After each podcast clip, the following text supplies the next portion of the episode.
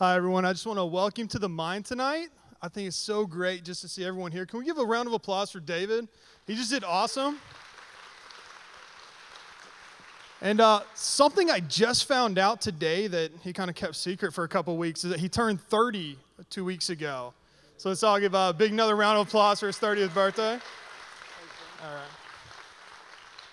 So my name's Frankie. I'm the adult intern here at Cornerstone, and that basically means I get to do a lot of cool things. And today I get the privilege and the blessing of getting to introduce uh, just an amazing guy, someone who's way smarter than I am. So I'll probably be taking the most notes tonight. And uh, just pay attention tonight. You're really going to learn something as we go through the book of Acts. Last week kind of blew my mind, so I can't wait to see what he does tonight. So without further ado, this is Greg. Thanks, buddy. Hey, well, good evening tonight. Um, I don't know if you were with us last night, and so we started the mine last night. And just to bring you up to speed, I know a lot of people were in here um, uh, for Kaboom, which is great. If you're joining us for the first time, um, we are going through the book of Acts, and we'll be doing that for the next year or so, kind of a couple weeks per chapter. As well, um, I'll be here every couple weeks, and then I'm going to take a couple weeks off and uh, work on some other things, and then I'll be back a couple weeks. And so, but we're going to have some very qualified speakers, and um, and I wish I could be here because I would sit under their feet to learn as we go through this. So if if we could just make it a plan that I'm just going to come every Tuesday night. I mean, I see this amount of people, and I was standing back here as uh, as we were singing, and I just kept thinking of all the places you could be, and yet you're here. Uh, and so I would just ask maybe just one thing that when you come each week, bring your Bible. Um, if you're using it on digital or, or hardback, just bring your Bible um, because we're in God's Word and it's really difficult just to sit for an hour and just listen. And so it, it gives you the Word of God to look at, and He's really what's who's going to teach you tonight. And so as we started last week, we started with Acts 1 1 through 11, and today we're taking 12 through 26. We left off last week with basically addressing the theme of the book of Acts, which is found in verse 8. And Jesus simply says to the disciples, who then became apostles, I just want you to go out and be my witnesses. So we hung out on that word for pretty much all of last week and just really asked the question what does it look like to be his witness today? And what I wanted to do is I wanted to just start tonight by just asking that question. Um, did you get a chance to be his witness this week? Um, we, we kind of encouraged each other, and, and I think these studies are unbelievable. But if we're not putting into practice what we talk about, we all kind of left with a feeling of, yeah, we should go be his witnesses. So here's the test How'd we do this past week? How, how, how, how was I able to introduce my story, God's story, the scriptures to someone who may have been in need of that. We have um, microphones that run throughout this auditorium, and that's one of the blessings we have here at the Mine. It's a very unique study if you're joining us for the first time, because this is a study, as large of a group this is, where you get to stop and pause right where we're at, wherever I'm at, and to simply ask the question Can you back up? Can you repeat? Um, can you clarify? I've got a comment. I'd like to add something. And so, Frankie and Bill, I believe, or we've got couple of mics. Um, what we need you to do is raise your hand, and then they'll find you. And the question I just want to begin with is Did you have a chance this week?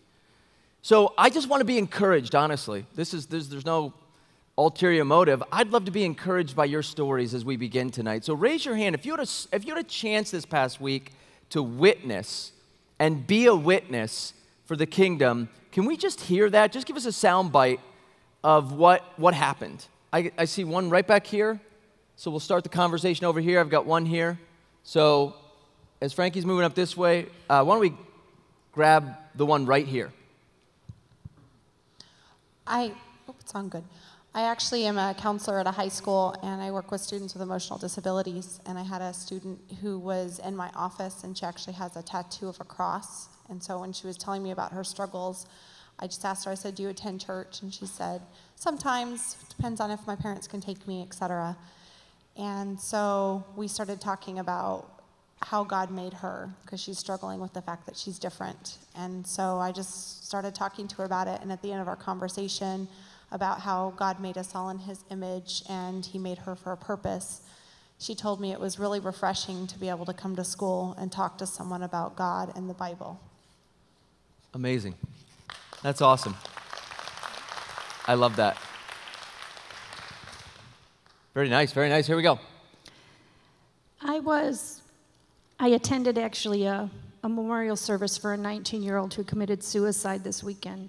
Okay. And um, the lady sitting next to me, I had the opportunity to share Christ with her and talk to several others there about the love and the grace. And so um, I think the reason it was difficult to go, I knew it would be, but I think the reason I was there was just to share God's love. Love it. Thank you very much. Thanks for sharing. Yep, absolutely. Who else?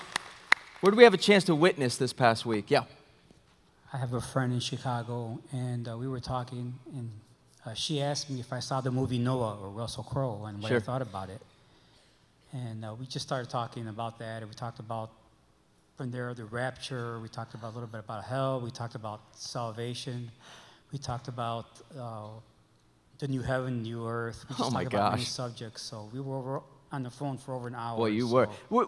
Wow. Uh, was there any point in that conversation where you were thinking, God, why? Where's this going? Yes, I, I, I wanted to ask this person, you know, if they're willing to accept Christ. And I'm going to do that in the next conversation. I told her, let's pick up this conversation. And, and uh, this person was very eager to hear what I had to say. And I told her, not, not only to listen to what I'm telling her, but to also read the Bible and, and search out the things I'm speaking, because that's ultimate authority. I'm just giving my opinions, what Yeah. I know. Yeah. But ultimately, God's word is what you need to search. That's amazing. Thank you very much. Appreciate that. Yep. We'll take one more. Anyone else? Where did I get a chance to witness this week?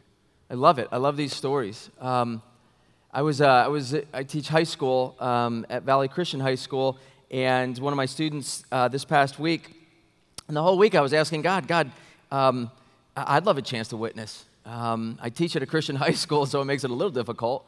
Um, but I'd, I'd love a chance and um, get back in the game and just kind of, you know, practice whatever I'm teaching up here. And but I didn't know how it was going to come about. Um, so I'm just looking for ways. And, and Monday, uh, a student came up and said, Hey, um, a, one of the, a fellow student wants to, wants to talk to us about, um, or wants to talk to me about some differences between some different religions. And are you available for lunch? And, and I said, Yeah, you know.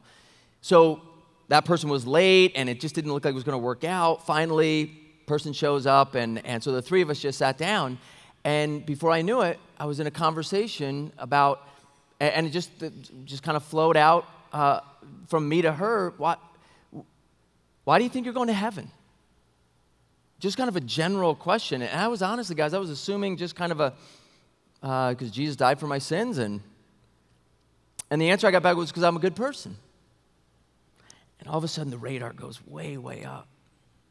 And, that, and, and, and for some of us, maybe that, that's, a, that's, a, that, that- that's a fearful response because now I don't know where I'm going. Um, I love those responses. Because basically, logically, she's now opening the door to not too many options. And so she opened that door of, well, I'm just a good person. And without trying to smile too big, um, I said, uh, okay, can I just ask you a couple questions? Now, again, I had learned these questions way back in college, way back in the day. They're called, I think, the Kennedy questions from James Kennedy, who launched Evangelism Explosion. And a couple of questions he would ask that have always stuck with me are um, if you died tomorrow and you were standing at the gates of heaven, and Jesus simply said, Why should I let you in?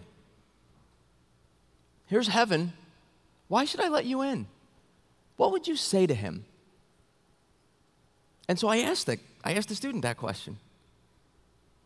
And she said, um, I, I guess because I'm a good person. And then noting that it was, you know, not a great answer, she felt like she needed to add more, which most people tend to do, which is, I know I'm not that great, but what? I know I'm not that bad. And so Kennedy advises, and I do as well, ask the second question then. Okay, sounds good. On a percentage scale, from zero, I've got no chance, to 100, I'm going, baby. And anything in between, where do you think you would fall on the percentage scale? And so I asked that question, and she said, I, I think maybe 65.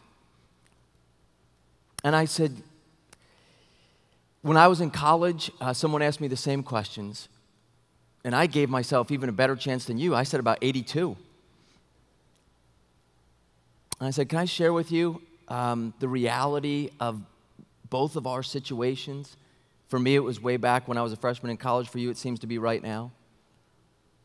If we go along the route of, well, it's good people, but not so bad people, and who goes to hell? And, guys, logically, then we're into this very, really neat discussion of I've basically put her in a corner to say, which I knew she would, certain kinds of people. And so she listed the, the natural people that we would all think of Hitler and so on. And then she stopped, and I said, Well, what about, um, what about rapists? What about murderers? So, so what I'm doing now is I'm, I'm pinning her back to a position of at some point, you have to draw the line. Rapists, yes. Um, wife abusers, no. Um, tax evaders, yes. Um, you know, default on my mortgage, no. Uh, at some point, we we're the ones drawing the line. And I simply wanted to encourage her doesn't that just become burdensome? When I have to go to bed at night and decide who gets into heaven and who doesn't? And so I was able, in those moments in my classroom, to share the great gospel message that it doesn't depend on us. And I took off my watch and I said, you know, if this was a gift, when does it become your gift? And she looked at it and probably thinking, I don't need your watch, but. And she said, I don't know. I guess, you know, I don't know. And I said, it becomes your gift when you take it. It's still my gift, even though I say it's your gift. It's, it's, it's not your gift until you actually take it. And then I shared Ephesians 2 8 9 and God's great gift of grace, that it's there for the taking, but you've got to take it. I said, maybe, maybe that's something you want to do. I said, I'll think about it. And the great thing is, I have her as a student, so I've got her for another 180 days. and I can just watch and I can ask and I can kind of, me and this other guy, we can kind of team up a little bit. And and he was leaving. I said, Hey, man, we got to pray for this girl. And, and he was like, Yeah, we got to, you know, he was just jacked up. He was so excited. Because we're in a live moment right there. We're in a moment where we're looking at someone and we're just looking at this opportunity that God has given this student and myself to say, I'll do what I want with this girl. I just want you to be along for the ride right now. Be my witness. So I'm excited. I'll keep you posted. I don't, I don't know what's going to happen. Are we being his witnesses? Jesus proclaims to the disciples, I just need you to go out and share what you've seen and heard because I'm leaving. And when I leave, I'm going to give you a helper, the Holy Spirit, but you're going to be my mouthpiece. And 2,000 plus years later, folks, we are his mouthpiece. And so I just want to keep asking that question as we journey through the first church how are we doing today in the 21st century of being his witnesses? And so periodically we'll just we'll come back to that question. And when you have stories, please, please, please, I'm encouraged by your stories. So let's encourage one another. This isn't about one upping. This is about, yeah, in my circle of influence, this is how I got to share. And in my circle, this is how I got to share. And so let's just be about that business.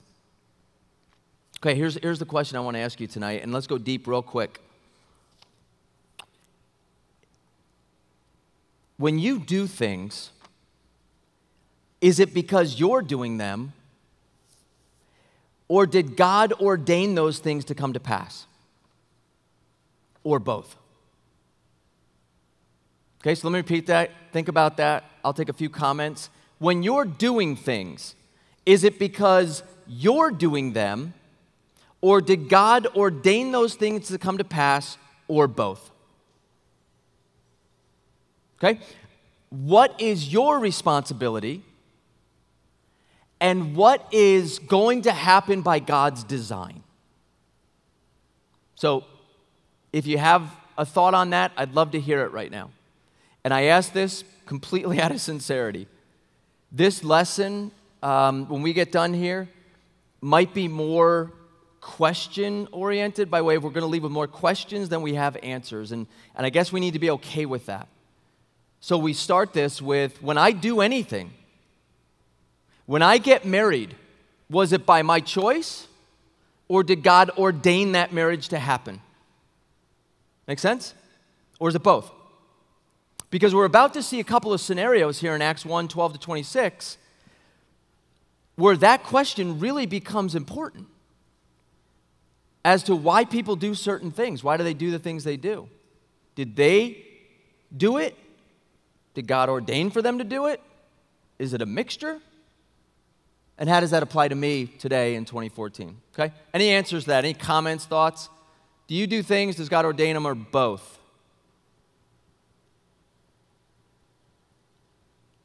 Yeah, I'm struggling a little bit to see out there, so raise your hands up and our runners will come and give us your thoughts here.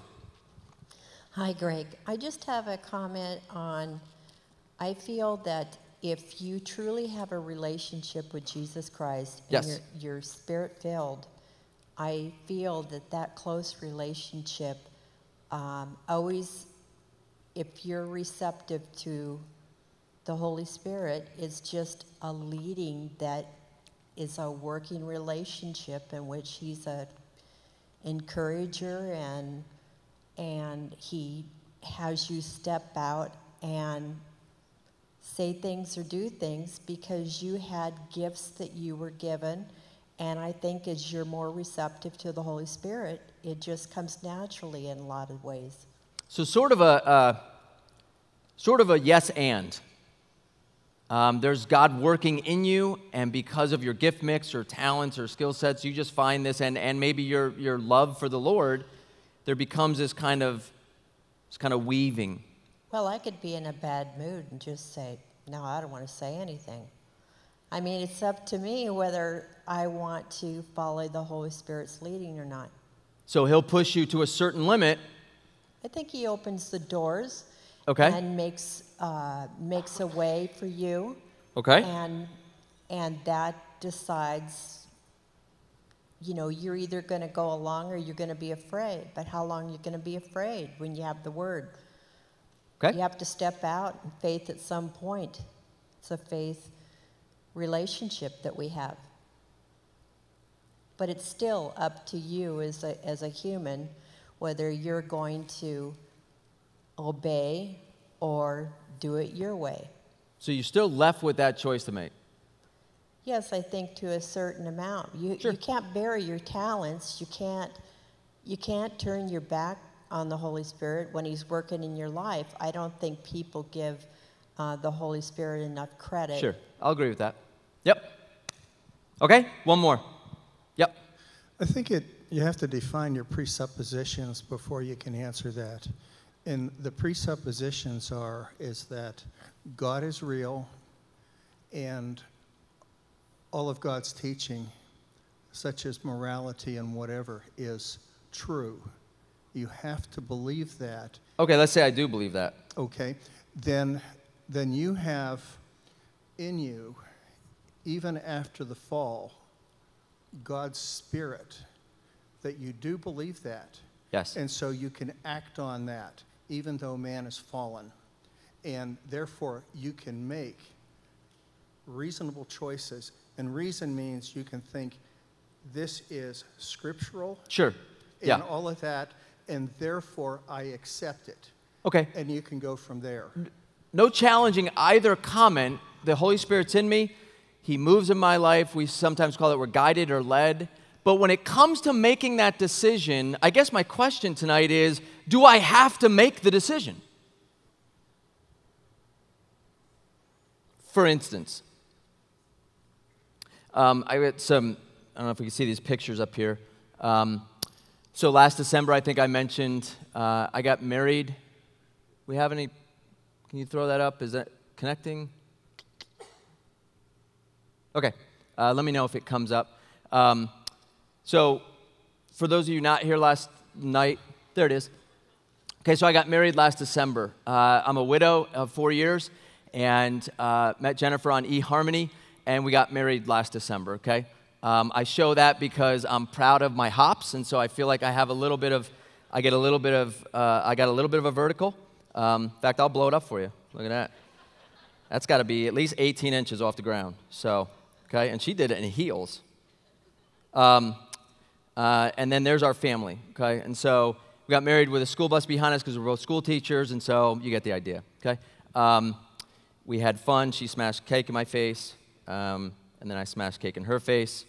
Um, and, and so I share that for this reason. You can throw that off if you want. When Jennifer and I got married, we got married under uh, a lot of um, variables. Uh, widow, father of three, uh, divorced, mother of two. We're going to combine families. You get the idea. Those of you who are in a blended family, um, you know all of the variables involved. And guys, as I was getting married, and some of you have faced this as well. The Holy Spirit's in me, He's working in me, but the bigger question is looming over me should I do this? And if I'm being real religious about it, I may even ask the question is this God ordained? Do I have to do this? God, is there something bigger going on here? That I just, I feel like if I don't do this, I'm not doing what has been preordained from, from, from long ago. Do you ever have one of those moments? You ever, did, have you ever been in a situation where you feel like there's so many things that are just beyond coincidental that, that there's something bigger at play here. Um, and, I, and I don't want to bore everyone with the story, but that was our situation. There was enough reasons for us not to get married, but I feel like both of us kind of looked at the situation and said, I don't know if it's about us anymore. It may be because God wants to use one of these five little kids. It may be because He wants to use maybe one of their kids. But had we not gotten together, the rest of it doesn't play out. And so, so, so it's almost like you, this has to happen in order for this to happen. Make sense? Okay? So, so you guys have to get married because maybe I want to do something over here and it's connected through six degrees of separation back to you getting married.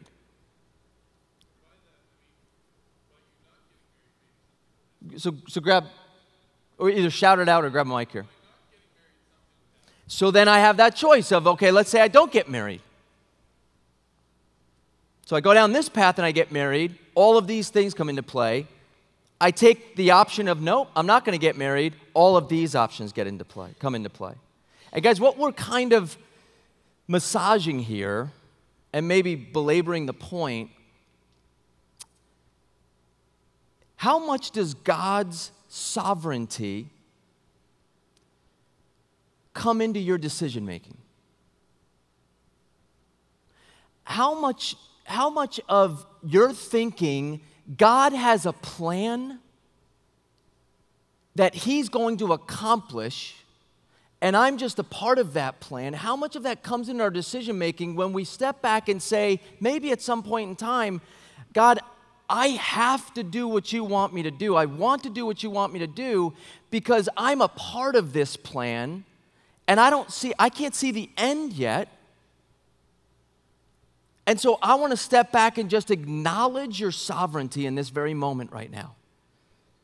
And in my feebleness and in my frail attempt here to make the right decision, I'm going to trust that if I'm walking close with you, if I'm doing what you want me to do, if I'm abiding in you, if I'm being led by the Spirit, that the decision I make is going to fulfill your, your sovereign will, your ultimate plan. Because, guys, I'm convinced as we look at the scriptures that God does have a plan. He's going to accomplish it. He's going to use you and me as a part of that plan. And, and here's, here's, here's the tough part tonight, okay? So, so and, and lest you think I've got the answer, I really don't. He's going to use you and me as a part of His plan, whether we want Him to or not. Ouch. Now, now it just got a little dicey in here. Because, Greg, are you really saying that God's got a plan and He's going to accomplish it, and He may just actually move me against my will over here? Oh, nuts. now it just got ugly. Because now what have I taken from you? What have I just stripped from you? What do we champion here in America in our my independence, my will, my freedom, my choice. you are just extracting that a little bit from me, Greg, and it doesn't feel good. Yeah, I, I want to get to these comments, I really do. Let me just, why are we talking about this? Here we go. Verse 12 They returned from Jerusalem, the apostles, the disciples from the mount called Olivet, which is called near Jerusalem, a Sabbath day journey away. And when they had entered, they went up to the upper room where they were staying. That is Peter, John, James, and Andrew, Philip and Thomas, Bartholomew and Matthew, James the son of Alphaeus, Simon the Zealot, and Judas the son of James. These all with one mind were continually devoting themselves to prayer, along with the women and Mary, the mother of Jesus, and with his brothers Real quickly, just can I get a side little side note in here? See that word there, these all with one mind? As we journey through the book of Acts, make, make the mark, I guess, make a mental note. There's something special about this group of people, this church, because of this. In fact, if you look at chapter 2, verse 1, chapter 2, verse 1. And when the day of Pentecost had come, they were all together in one place. Okay, so now they have one mind. Chapter 2, they're all together in one place. Look at chapter 2, verse 42.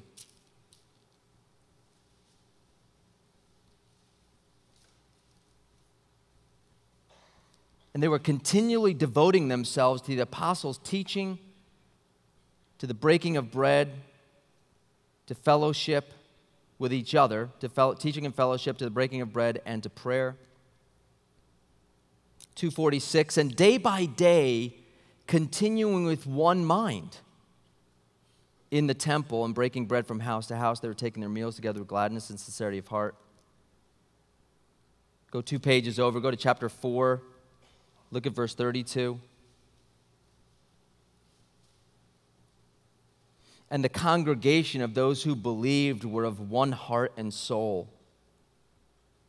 The congregation of those who believed were of one heart and soul, and not one of them claimed that anything belonging to him was his own. But all things were common property to them. Look at chapter 5, verse 12.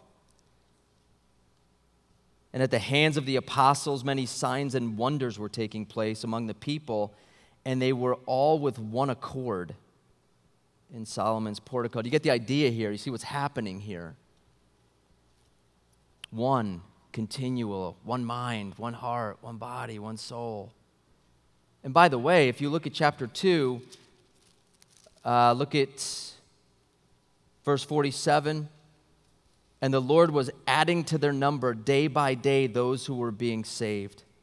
Look at verse 41. So then those who had received his word were baptized, and there were added that day about 3,000 souls. Why do most churches fail at being one mind? And I know I'm taking a side note here, and so I will get to these two comments here. Trust me. But flesh that out a little bit. Why do most churches fail at being one mind today? What is so hard about that?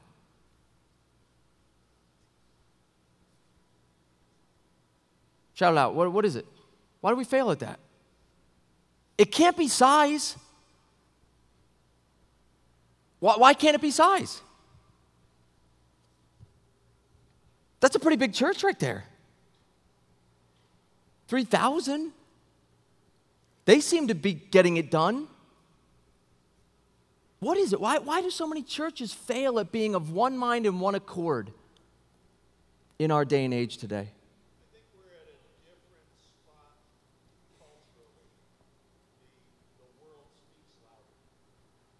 Keep going. Uh, in, in, in, back in those days, th- thank you.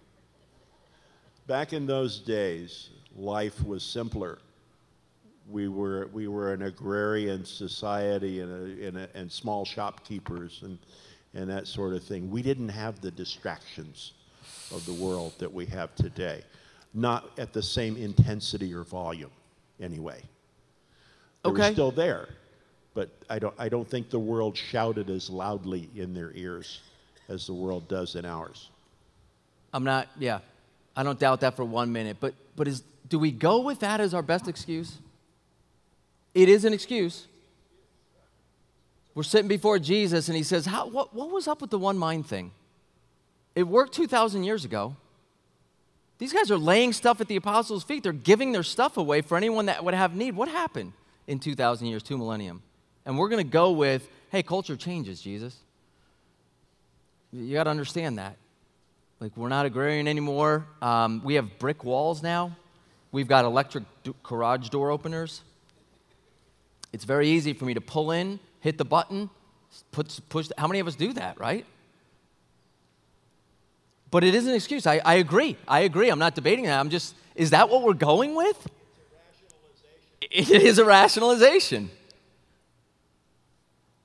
Why, do, why aren't we one mind?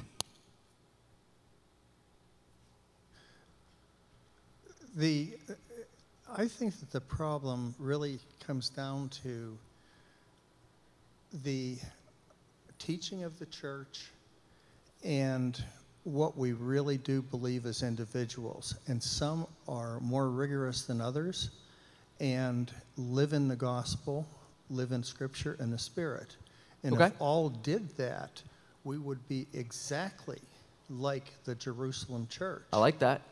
I like that. The, the comment basically is pushing us all towards a personal conviction of look in the mirror.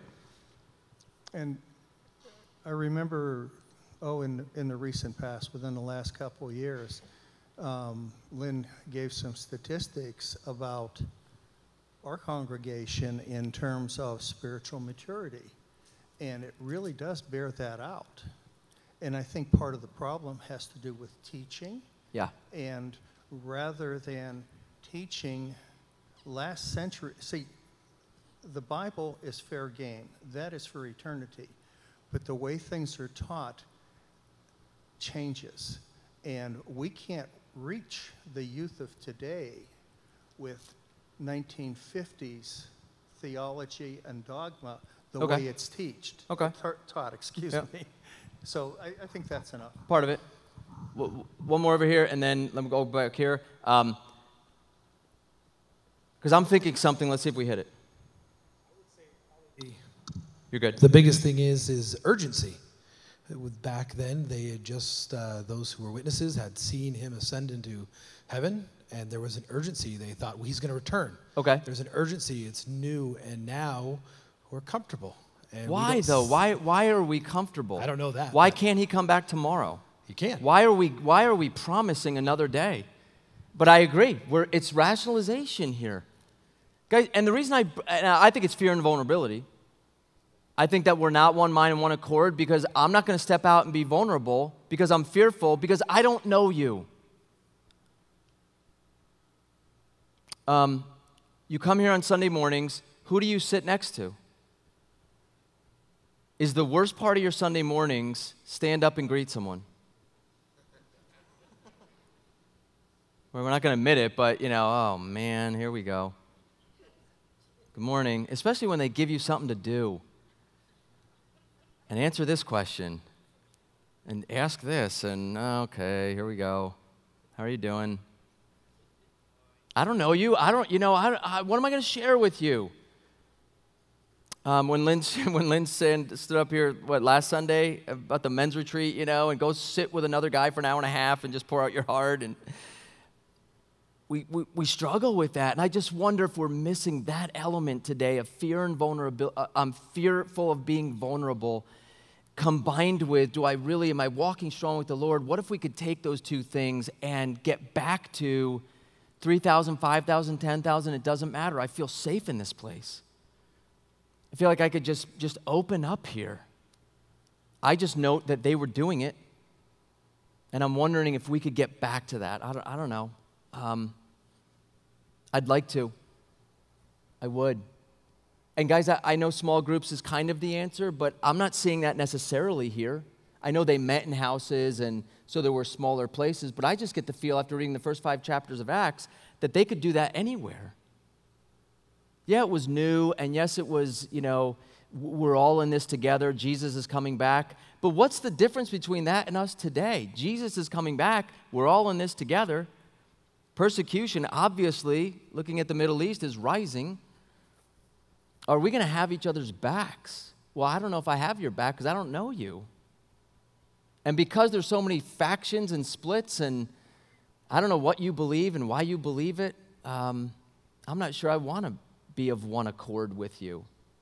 They just didn't seem to struggle with that, which allowed them to do some pretty cool things. Like, hey, I've got stuff, here it is. They can do that because they trusted each other. They didn't have to fill out a bunch of reports as to this is exactly where the money's going to go and you can trust us. And I just wonder, I wonder if we can get back to that. I, I don't know. I, I'm hoping. Here, let's get back to the scriptures though, because this is when I asked that first question. Here it is right here. Peter stands up.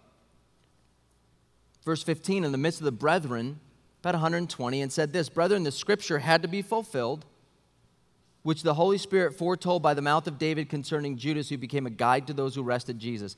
For he was counted among us and received his portion in this ministry. Now, this man acquired a field with the price of his wickedness, and falling headlong, verse 18, he burst open in the middle, and all his bowels gushed out. Speaking of Judas, by the way, you have several options as to how did Judas die, because in Matthew chapter 27, it says he hanged himself. And here it says he fell headlong and his bowels gushed out. So, which is it? Some people see this as a contradiction in the Word of God. They will use it actually to pin you to a point of admitting that the Word of God is contradictory. And they use this passage along with Matthew 27, verse 5, to put you in a corner. And I just want to tell you that you don't have to be put in a corner if you don't want to. But we still have to answer the question well, how does that happen? How does Judas both hang himself and fall headlong and have his bowels gush open? So, ready? Here's, I'm sorry? The rope broke. The rope broke and he was over a, a ravine or a cliff of some sort. Okay, that's one option. Okay, here's the others. He hanged himself, the rope broke, he fell and burst out open, bowels gushed out. He hanged himself, he was taken down, thrown onto a dunghill, his carcass became putrid, and his abdomen burst open. I like that one. He hanged himself, he was taken. He, was hang- he hanged himself, he was taken down, thrown on the same dunghill. Dogs came and ripped open his insides. Being filled with despair, he went to the top of a house and threw himself off, headlong, bowels gushing out, but we don't have him hanging in that case. Satan, I like this one, having entered him, caught him up in the air and threw him down to the ground. I like that one. How about this one? My favorite. He was so grief stricken, his bowels became irritable and obliged him to withdraw for relief. And upon relieving himself, he experienced spasmodic affections, and the bowels appeared to have come out in piecemeal. That's, I'm serious. I didn't make that up. And then finally, some see it as figurative um, because he was so grief stricken, his insides erupted basically on the insides, but he, they really didn't literally come out. I'm not sure what option you want to go with. I do, I do subscribe to the first option. Um, somehow he found a tree that was hanging over a ravine of some sort, hung himself, the tree broke, and he fell. Now, is that, is that scientific? No. But does it answer the question do they have to be contradictory? No, they don't. There is a possibility that that could have happened. And so don't please don't feel threatened when someone says, "Hey, it's either one or the other." Doesn't have to be, okay? Here's my point though. Go back to verse 16. Brethren, the scripture had to be fulfilled, which the Holy Spirit foretold by the mouth of David concerning Judas, who became a guide to those arrested. And then drop down to verse 20 For it is written in the book of Psalms, Let his homestead be made desolate, let no man dwell in it, and his office let another man take. And my question is, and again, I guess I apologize ahead of time, but I have to ask it. Brethren, the scripture had to be fulfilled. Who fulfilled the scripture? Judas. Did he have to fulfill that scripture?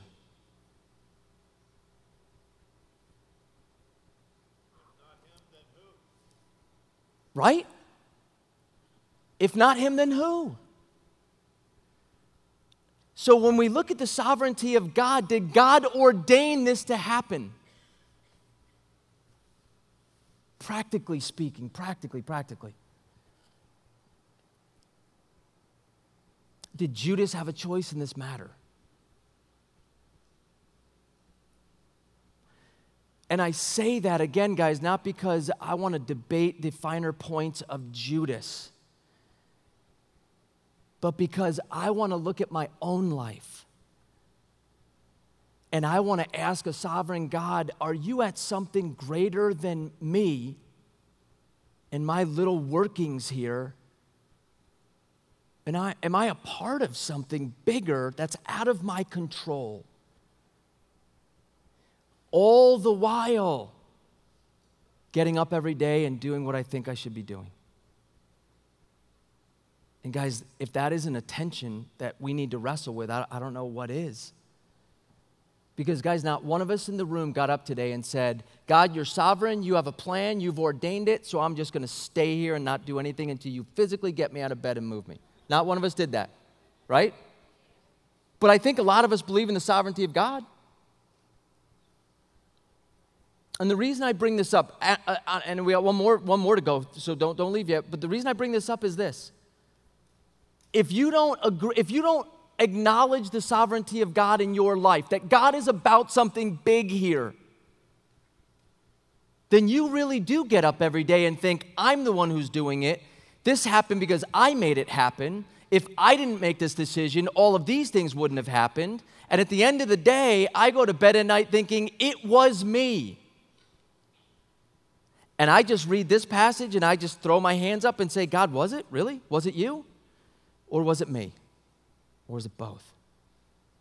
Here's how, here's how it works in my life.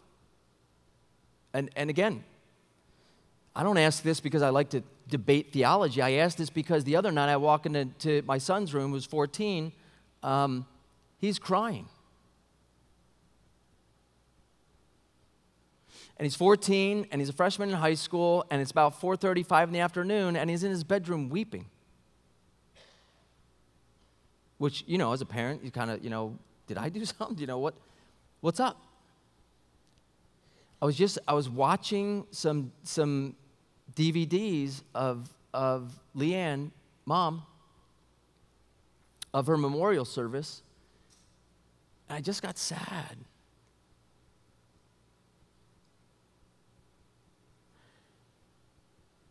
And I don't know why this had to happen. That's why this matters to me. Because, guys, if I can't go to my son at that point in time and embrace him with an answer that helps a little bit, then I don't know then. And what helped me in that moment wasn't to say, I don't know, life's a mystery, it happens to some, it just happened to happen to us, and oh well. If that works for you, you know, okay. You know what worked for me? Caden, I can't, I can't prove this. Like, I, I don't, I think God's at work here. I think there's a plan that's, that's this, and we're here somewhere. And we talked about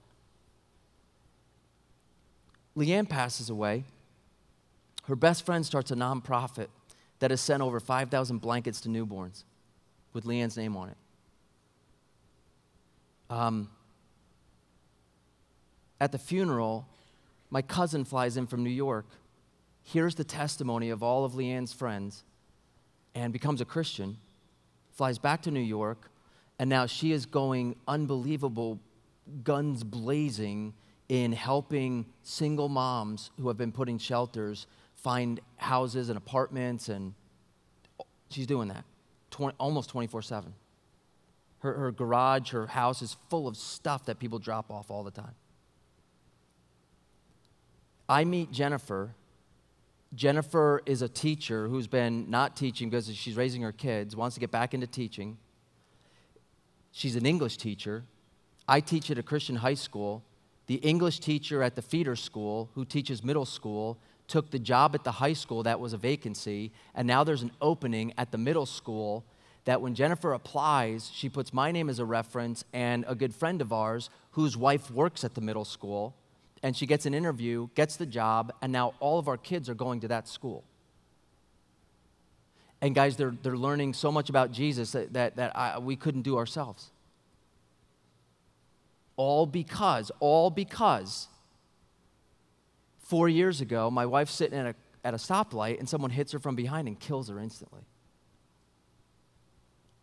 And in that very moment, when my son is in tears, we can both weep and we can rejoice together because he knew as well as I was sharing these things that I'm not making this stuff up. And if there's not some greater plan in place, then you want to talk about coincidences and variables and can you believe that all this happened?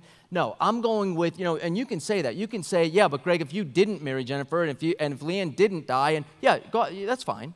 I'll give you that. I feel more comfortable going to bed at night saying, There is a sovereign God who's got a plan that I don't even agree with. And He's going to get it done. And at the end of the day, guys, I think He's asking you and me, Are you okay with my plan? Because I'm going to do it. I'm going to do it, and I just assume you be okay with it. Because during year one, when Leanne died, I'm cursing him. And now, year four, I'm praising him.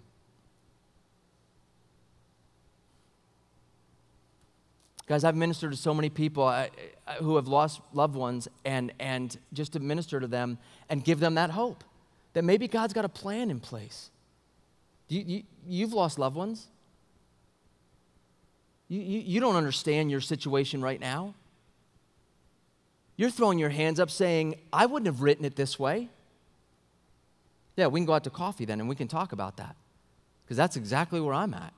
I wouldn't have written it that way with all the pain and grief and suffering and but here I am 4 years later looking on the back end maybe a little farther than you are.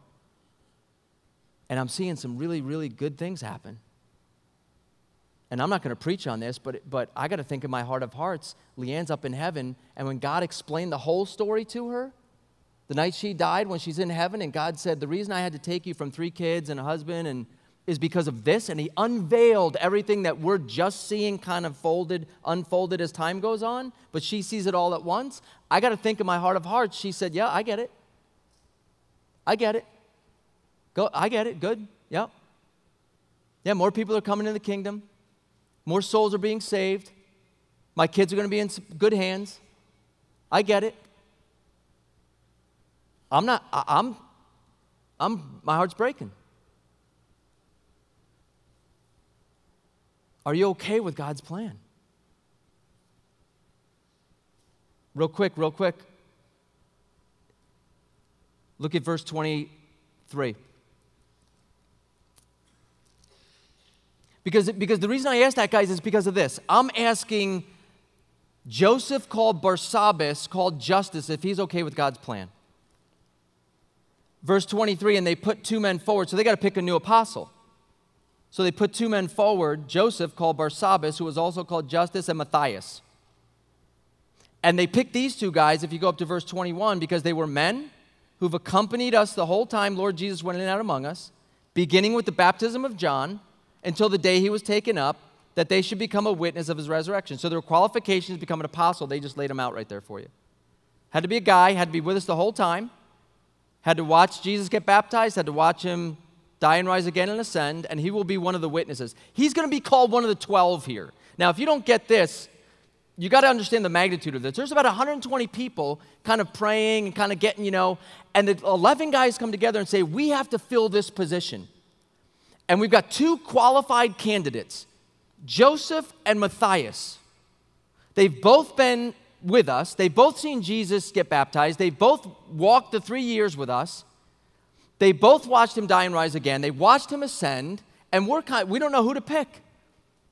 Verse 24, and they prayed and said, Thou, Lord, knowest, who knowest the hearts of all men, show us which one of these two thou hast chosen to occupy the ministry and apostleship from which Judas turned aside to go to his own place. They pray about it and say, God, we got two qualified candidates. Who should we pick?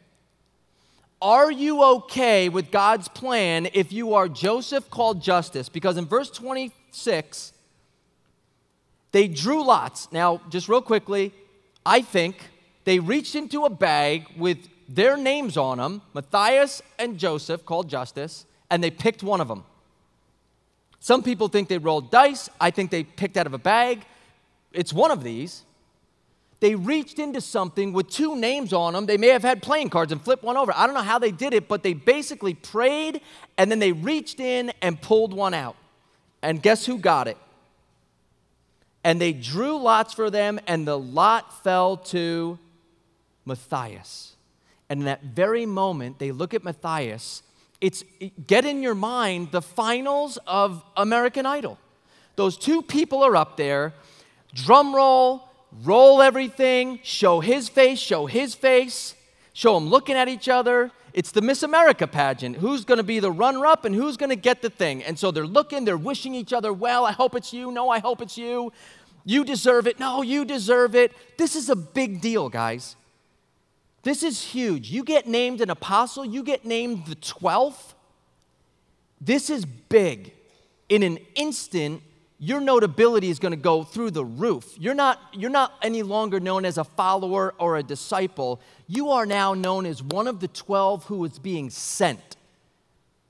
Matthias or Joseph called Justus, Barsabbas. Matthias, welcome to the family. We have some parting gifts for you. We wish you well. You'll always be known as a disciple. You'll never be known as an apostle. Well, why'd you pick him? Why not me? Because we prayed about it and we picked a name out of a hat. And we're going with Matthias. And the question I want to leave us with tonight is simply this If you're Joseph, also called Barsabbas, are you okay with that?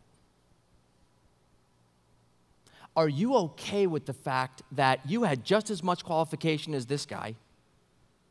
It could have went your way. It didn't go your way. Do you go home at night grieving, mad, upset, cursing, blaming, justifying, rationalizing?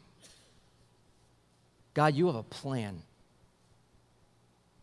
And apparently, I'm not supposed to be an apostle.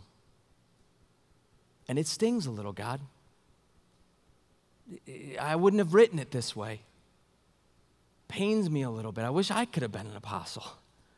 Looks like they're having fun over there. What are they talking about? They all have t shirts that, you know, I'm an apostle, and I don't know, you know, they get to teach and do cool apostle things. And I, I was right there, I was runner up. Does Joseph go home that night grieving and upset? Or does he go home saying, God, you've got a plan? I don't get it all. I don't understand it all. I'm okay. Because, God, I'm confident that your best in this moment, guys, in this moment, the best thing that could have happened to Joseph called Barsabbas is to not get chosen. Oh my gosh. How much do we struggle with that? And guys, I can't wave a wand tonight. I really wish I could to give you the specific factual answers to why it didn't happen for you. Why didn't he pick me? Why didn't he marry me? Why didn't I get the job? Why didn't we get to go here? And I'm not going to suggest either that every time you don't get chosen, it's because God is looking down saying, that wasn't the best for you. Sometimes things just happen. I get that. But I am saying that when it comes down to something like this, you and I need to be able to go to the God who is sovereign over all and throw our hearts before Him and say, God, it stings. But you've got a plan. And I'm going to trust in that plan. Here's the deal is, and this is if you haven't been here before, um, we've all got stuff to do after this, and it's 8 o'clock. So what I'm going to do is I'm going to pray for us, and then I'm going to stay up here as long as you want me to, and we can just continue talking about this, because that, that doesn't solve your problems. I get that. I just hope it offers a little bit of reason, because that's exactly what happened here. And maybe we can take our encouragement tonight from the Word of God to say, things happen maybe for a reason that I'm not going to be privy to this side of heaven. Am I okay with that? Let's pray. Father, thanks for tonight. I know I left some people hanging out there with some comments, and I apologize for that. God, I pray that we'd be able to talk after service here, and, and uh, if not tonight, next week. I love, Father, how your word causes us to just stop and pause. And when some, maybe sometimes we've breezed over this passage so many times, we've never really stopped and paused and thought, how does that, how does that make someone feel? And why does it happen? And did it have to happen? And are you in control? And my thought, God, is, is a lot of question marks to all those questions, but the last one.